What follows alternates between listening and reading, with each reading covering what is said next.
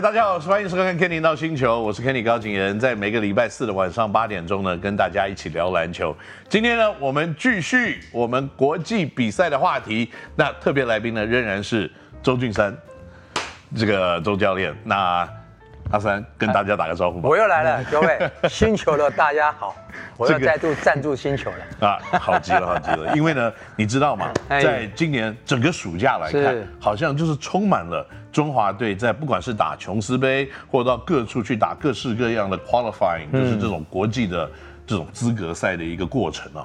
那现在有一个很基本的问题，我想跟三哥稍微讨论一下，就是说我们现在有参加这么多的资格赛的比赛，嗯。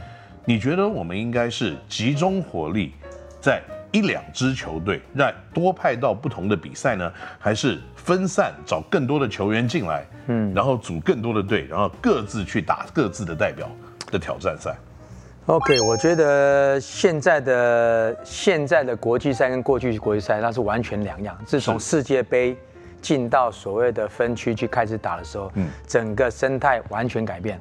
好，包含我们现在的国际，呃，有很多同，像今年同时间有，呃，世界杯资格赛、亚运、亚运，然后另外还有奥运资格赛，资格，所以一大堆，还有琼斯杯等等，一下子忽然之间有四种，但是我四大运，还有四大运，对，呃，所以我个人倒是有一点看法，就是说，其实这些就是要让中华队的总教练先去主导，嗯，你在这样的比赛当中，你有什么想法？嗯，就说。一个 master plan 要先出来，嗯、就是一个最重要的一个计划，对，要先出来。也就是说，过去很清楚，光华队就是支援中华队，对，四大运这边就怎么去支援，对。但现在呢，变成是说各自处理自己的事情。对你，你选完该他选，他选完该他选。我是觉得应该是给，既然你是最重要的，就是在。第一队，对，一军。以现在来看，以现在讲世界杯跨了，就是呃呃，以现在来讲应该是亚运会。亚运啊，但是世界杯资格赛的这个部分，嗯，到底那个我们商总他的想法是什么？是我亚运的球队去打吗？还是再组一队去打？没错，这个时候就是说，呃，本身我会去假设，应该是让总教练去了解，也就是说，协会或许让总教练知道，我们今年有这么多比赛，你的 plan 是什么？对，你的计划。最后的目标一定亚运会一定要打嘛？嗯，那其他的中间这几个，包含琼斯杯，包含呃奥运的比赛、世界杯的比赛，你怎么去做选择？嗯哼，那总教练就开始去分析，是我要在哪个步骤用哪些人，或者我就全部这一批人用到底。是他，因为毕竟他有一个大名单，像亚运我记得是十十八人名单。对，那在世界杯的部分，他一个大名单应该是二十四个人。嗯哼。所以你总教练开始去分析，我现在要参加的计划，我从这边要开始准备我的人员，或许中间可以可能会做一些调整，但是都在你的稳定的名单里面去。对，这样就不会造成目前大家所看到哦，一下子出了很多状况。是我我认为今年的总教练是桑茂森嘛，韦特的队友。嗯、那我觉得他是一个其实做事还蛮严谨的一个人、哦。对。那但是呢，我我我我看了他过去可能。他的资历基本上全部都是在大学阶段，是。那这个会不会影响到，就是说，可能像过去有几届，呃，这个可能会看到主帅是。呃，职业队的教练，嗯，那他可能心里就有他职业队球员当班底这样子的想法，嗯，那如果你今天不是一个职业队的教练，可能你自己心里的班底就并没有这么的明确，嗯，你可能会有一个比较广泛的一个名单，对，来当你的球队的名单里面，那这样子会你觉得会有造成一些不同的影响吗？呃，我觉得都会，嗯，因为过去其实碰到很多种状况，就是说我们现在在中华队组队，其实。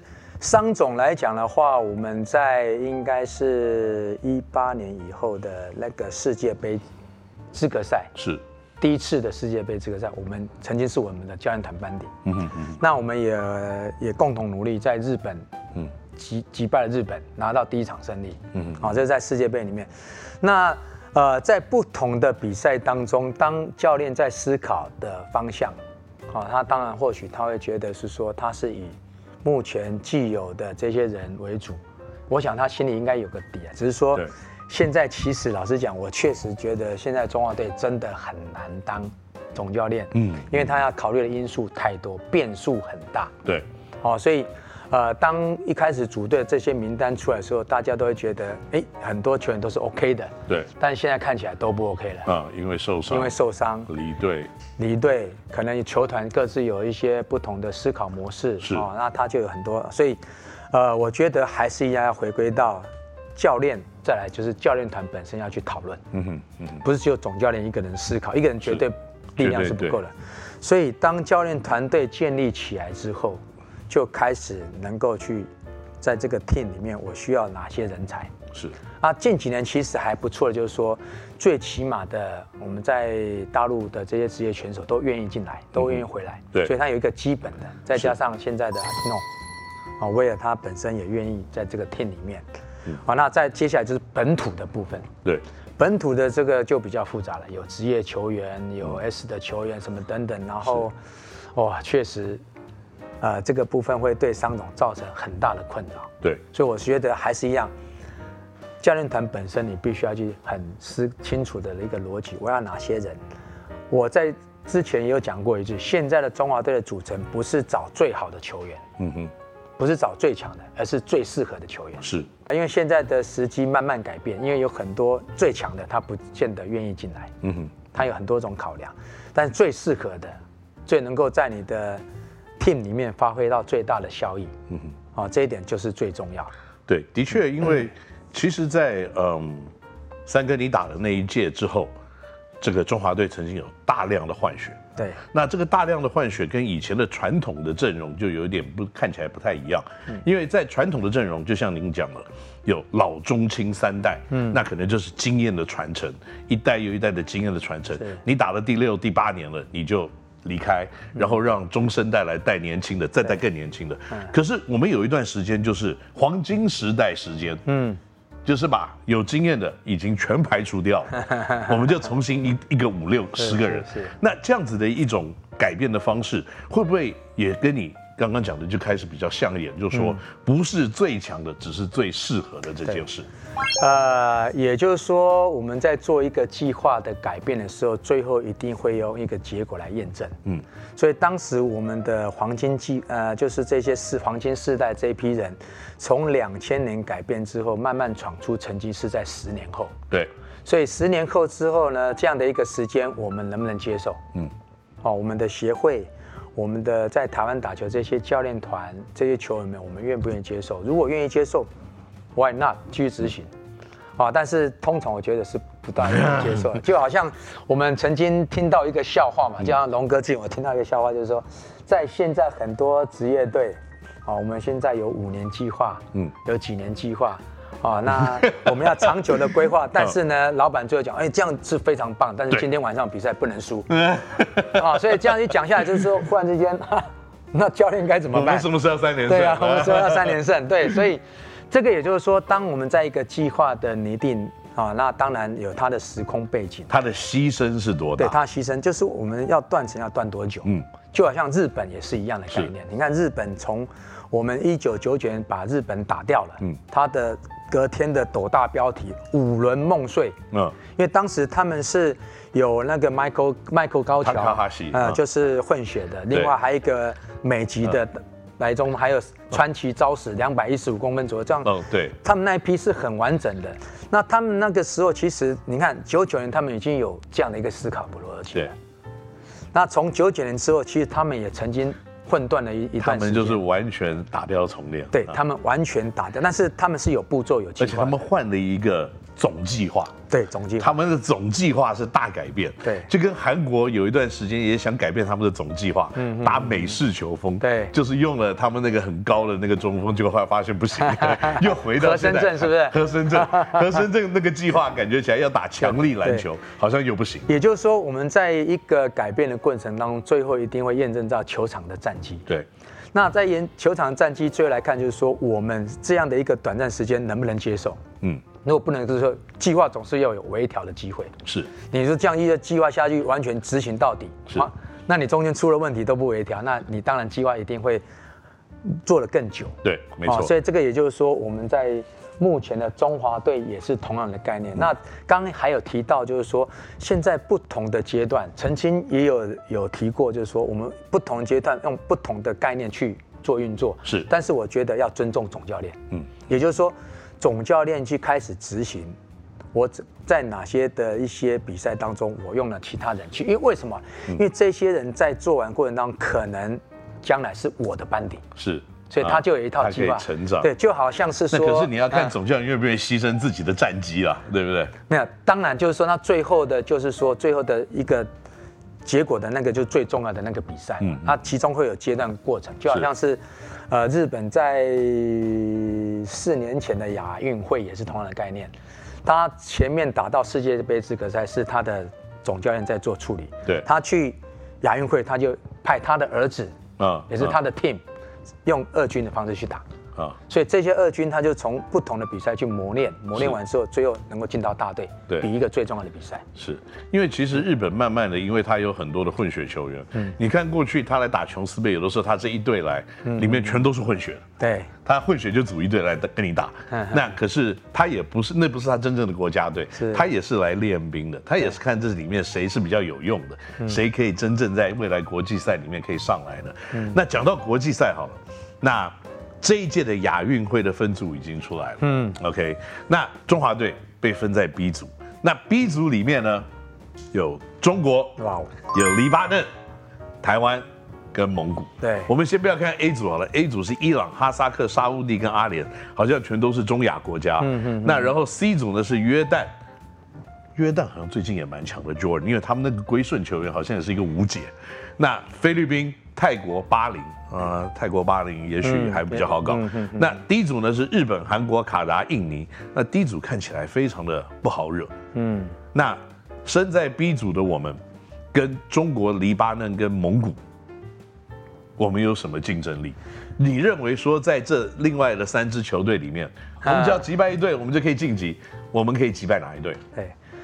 我觉得就过去的经验、概念跟数据，我们的分析来看，哈，大概就是目前看起来还是以蒙古是我们比较机会，是就过去的经验。但是会不会蒙古哪一天又有一个规划球员是一个很很奇怪的人出现？因为现在的各个国家的规划球员是好像很快的就进来了，所以你也无从查起。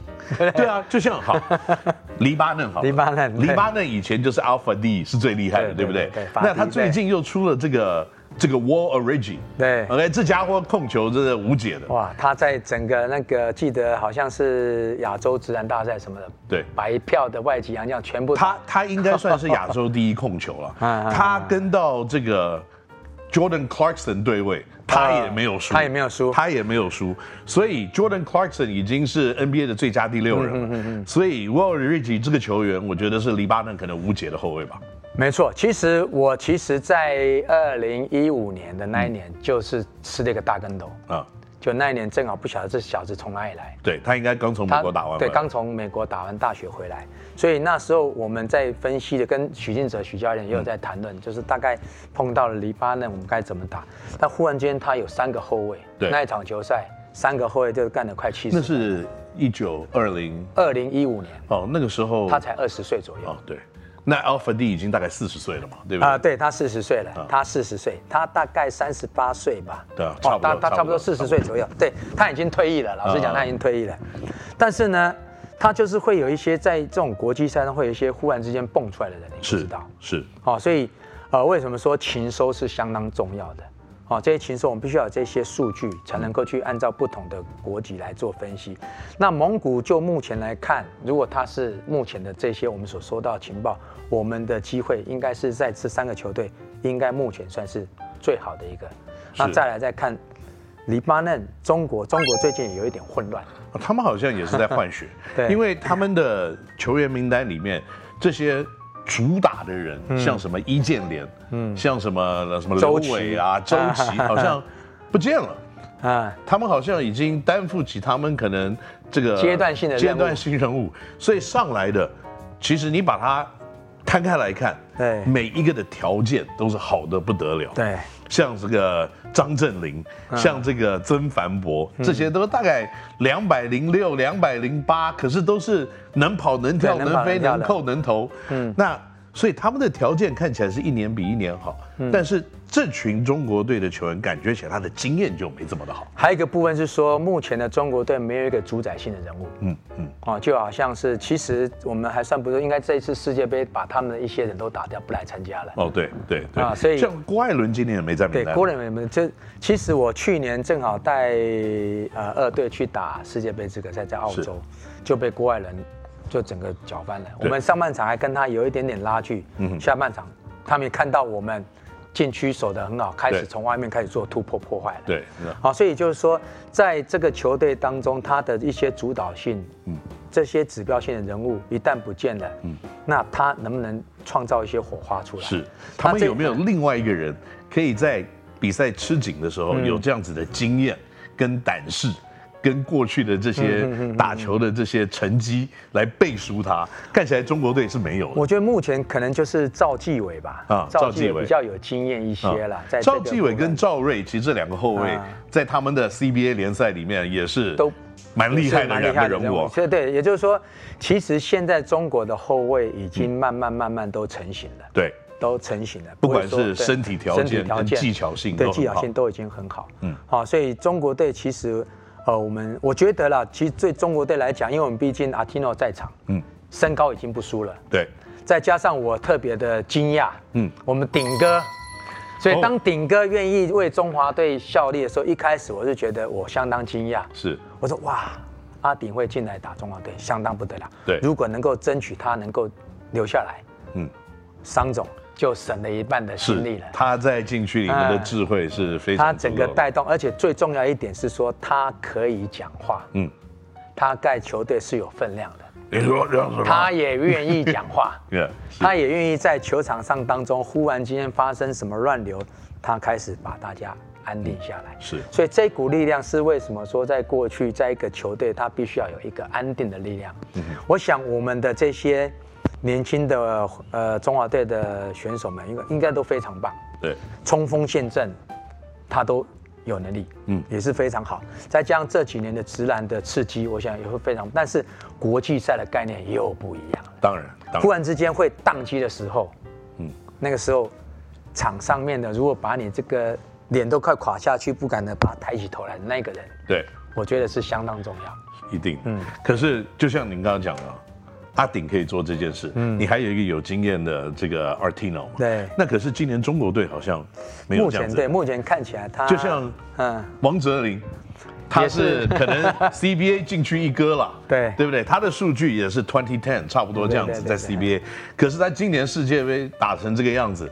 然后他也是，就像你讲的，头低的抬不起来，抬不起来，哎，这样子有经验的，可是他就是永远在，也许中国的国家队不是那个一哥的角色，嗯、所以今年就是他们好像扮演一哥角色的人，在名单里面看。但是这个呃，我觉得就是任何事情一体两面，对，他或许没有一哥，但是会不会变成所有人都变成一哥？嗯，所以那个创出来的火花，搞不好会一种爆炸性，所以是不一样的。对，所以这是。值得在接下来的比赛当中去观察的。是，好，那我们对中国队的机会，赢球的机会，我觉得还是有，我觉得还是有，因为毕竟我们，你看我们阿巴西这几个锋线球员，庭谦，的确，的确，那个整个把我们的呃这个不是仅是在进攻的能力，防守的压迫性、威胁性是都建立起来了。是，啊，那所以呃目前来看起来，我们的中华队来讲的话，其实我觉得非常大有可为。嗯，如果陈英俊可以继续在队里面，那就更好。对，就锦上添花。但是这个就是必须要看他的伤势，因为最新消息好像又不不见得能够参与。对，所以这个部分我们确实就是，所以我我也可以了解到商总哦商为什么他在琼斯杯的时候，嗯，他的先发就不但把庭谦。拖上去，对，用上去有必要，因为他要就要准备他，对，他开始要去准备了。是，不过说，不过这样子看起来，庭谦、刘铮、阿巴西的后场阵容看起来看起来是非常不错的。对，我们的威胁性，而且这三个都是能够很强烈的压迫性。好，那中国队我们有机会。那黎巴嫩呢？我们刚刚讲过，就是他这个后卫沃尔瑞吉，这是我们大家一定要去注意的，而且去呃防范，然后要抓蒙古。对，那这样子我们就有机会。在今年的这个这个亚运里面晋级啊，那今年你看到了在世界杯的这个 qualifying 里面，嗯、中国归顺的一个球员叫李凯尔，Kyle Anderson 李凯尔，你觉得李凯尔加入中国的篮球队里面是有化学效应的问题吗？嗯、还是大家对他的期待过高，而李凯尔并不是一个主战决定胜负的球员？呃，我我觉得李凯尔本身是有这样的能力的，嗯嗯，但是环境可能让他没有办法去当一个主宰者，嗯。这我在观察跟中国队交手的这么多，包含他们的球员哦，呃，他们的那种自我意识是相当强烈，而且是比较不容易去接受外来的。对，我觉得这个也是他们的民情或者文化，对，跟台湾球员的比较不一样。哦，对，台湾比较容易去接受外来的讯息，对，而且比较容易去很快。对对，很容很快很容易接受，友善是最好的形容词。对，中我我讲一个简单的例子，我们那时候去中国，好像我们当时是职业队去那边绕一圈去打一些比赛，跟中国的国家队打，然后晚上就会吃饭了，就我我在跟我们的队友聊天，老外，嗯，结果我们那个伙伴，大陆队的伙伴说，你干嘛去跟他讲话？不要跟他讲话，跟我聊天。从此我就可以了解到他们对于排外。排外，而且是老美，嗯，他们非常非常的有一些意见，嗯，好，那再加上，呃，本身进到这个里面来的这个体系当中，这些本土的，嗯，他愿意让不让他当老大？是，我们可以发现哈，在世界各国的规划球员基本上都是主宰者，对，都是可能体能条件比较好的，体能条件，也就是说，他除非是非常棒，能够把这支球队就是一场球是。稳定在那个地方，对，要不然简单来讲，你就是抢他饭碗，对，他要跟你拼命的，对，所以我觉得，呃，中国队在这个部分来讲，就我本身的观察了哈，我觉得他好像没有办法发挥到他原有的能力，是，也就是说，我们龙哥也讲到一句话，龙哥是我们那个台湾第一个打进 CBA 的，打到中国大陆，第一个就是人事。啊，所有的要如何变成伙伴，是。最后才讲球技，讲战绩。对，所以你第一个人没搞好，你就不用玩了。你拿不到球。对，你拿不到球，你可能其其他人就会针对你。因为龙哥的第一，我记得龙哥第一场比赛头就破洞了，锵就流血了啊。所以也就是有这种现象，就是说，当然中国现在开始思考要怎么去，但我觉得这是也是姚可能姚明也在思考这个方向，一个新的方向，国际的趋势。对，但是能不能找到他是适合的人，目前看起来好像。就这位是，并不是，因为你看嘛，哎，国际比赛球队啊，强大如西班牙，他也要找 Serge Ibaka，对，他也要去归顺一个可能可以让他球队更强的一个人，对对。所以我觉得并不是你多强的问题，而是你想多强，你想多强。所以归顺球员的趋势可能也是未来。对，其实未来我想。呃，中国队应该也会去思考到这些状况，就是说，因为毕竟这是未来的趋势。嗯，你想要往国际竞争，你就必须要有这样的一些配备。是，虽然说，当然中国有很多不错的选手，但是如何把这些选手把它融为一体？第二个部分就是我们近期都在讨论，也包含可能亚洲的态势。嗯，一再强调，在思考一个状况，就是说，哎，美式的到底适不适合？对，包含教练。对。这么多年的演进下来，这把可能大家都发现的一些状况，可能亚洲跟欧洲的球风会比较靠近一点。对，所以慢慢的大家也可以发现，慢慢开始在思考欧洲大陆的这些，包含球员啊，或者是一些训练的形态。是，从国内的职业篮球也可以发现，我们的本土教练在两个联盟都是拿冠军的。嗯，所以。欧美的国家，美国的这些国家的教练，他是不是能够很稳定的把这些带起来，包含他的训练方式？当然，不可呃不可质疑的就是说，确实美国的教练他有很棒的一套逻辑，对训练方式，对，哦，但是呢，他至于能不能发挥到最大的效果？人和，第一个人和，第一个文化的差异的理解，就好像简单讲一个东西，现在我听了很多的外籍的教练。的的一些训练方式，一天练一次，嗯，一次大概两大概两个小时，两两个小时球场马上接着重量训练，可能四个小时，嗯，没了，嗯，然后呢，从两个联盟后来都发现一件事情，最后到季后赛的时候，全部体能出状况，所以呢，这个也是一个值得探讨的一个问题，就是说，呃，确实美国的训练方式很棒。但是呢，会有一个小小的叫做我们的文化在叫做自主训练。是，而且我我觉得，呃，台湾的选手因为不管是国中、高中、大学，他们的训练的模式，嗯、他们的身体已经习惯了某方面的刺激，对，可能是习惯了每天四个小时、五个小时这样子的一个训练，所以你突然把它减量，然后他又没有自主的这种习惯，习惯，那马上你就会看到，呜，就往下掉，就往下。所以有的时候还是要了解文化。没错，这也就是说，我们为什么哎，最近好几个教练就要开始在聊天，哎，这样的训练模式，他可能会忽然间。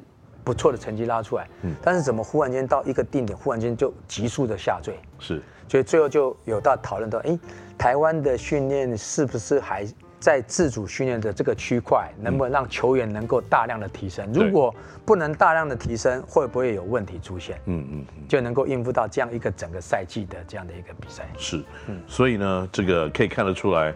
要在篮球场上打出一个好成绩，不是说你自己的准备好就准备好了，对，而是你有没有对对方的敌情，你有没有对自我文化的了解等等的一个成长。是。那每次跟钟玉山教练聊天呢，都有一个最大的问题，就时间不够用。